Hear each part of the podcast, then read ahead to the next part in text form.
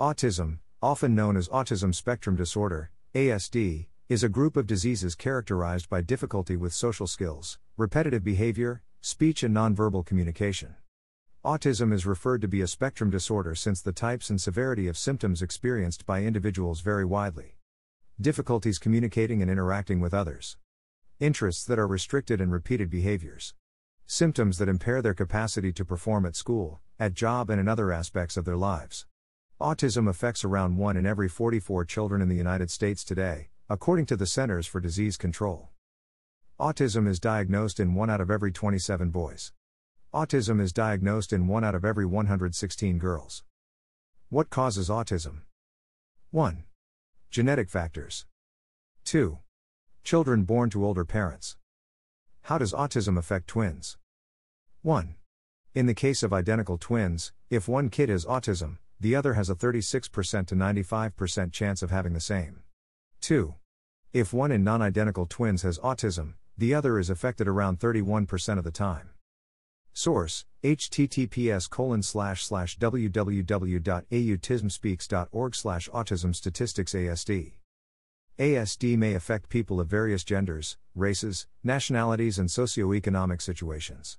Despite the fact that ASD is a lifelong condition, therapies and services can help a person's symptoms and everyday functioning. All children should be screened for autism, according to the American Academy of Pediatrics.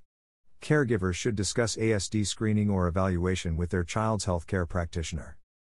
A new study suggests that the amygdala overgrows in the first year of life, before newborns display most of the behavioral characteristics that ultimately lead to an autism diagnosis. Because newborns with Fragile X syndrome have a distinct brain maturation pattern, this overgrowth may be unique to autism. The amygdala is a tiny region deep in the brain that is responsible for deciphering the social and emotional meaning of sensory information from identifying emotion in faces to processing frightening visuals that warn us of possible hazards in our environment. The amygdala has long been recognized to have a significant role in the social problems that are central to autism. Researchers have known for a long time that the amygdala in school aged children with autism is abnormally large, but when that enlargement starts was unknown. For the first time, researchers from the Infant Brain Imaging Study, IBIS, network have demonstrated that the amygdala grows too quickly in infancy using magnetic resonance imaging, MRI. Overgrowth begins between 6 to 12 months of age, prior to the age when the hallmark behaviors of autism fully emerge, enabling the earliest diagnosis of this condition. The amygdala's increased growth in infants later diagnosed with autism was significantly different from brain growing patterns in babies with another neurodevelopmental condition, Fragile X syndrome, where no abnormalities in amygdala growth were identified.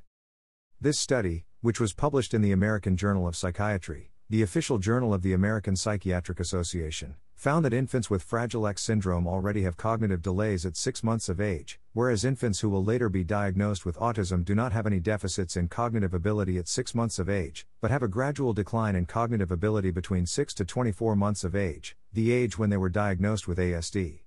At 6 months, there is no difference in the size of the amygdala among babies who go on to acquire autism. Their amygdala, on the other hand, begins to grow quicker than that of other newborns, including those with Fragile X syndrome and those who do not acquire autism, between the ages of 6 to 12 months and is greatly enlarged by the age of 12 months. This amygdala enlargement lasts until the child is 24 months old, at which point the child's actions are frequently obvious enough to establish a diagnosis of autism. The rate of amygdala expansion in the first year is related to the child's social deficiencies at 2 years old. The faster the amygdala grew in infancy, the more social difficulties the child displayed when diagnosed with autism a year later, CIDD. Amygdala enlargement has been associated with chronic stress in studies of various psychiatric illnesses, for example, depression and anxiety, and may give a hint to explaining this phenomenon in children who acquire autism later in life.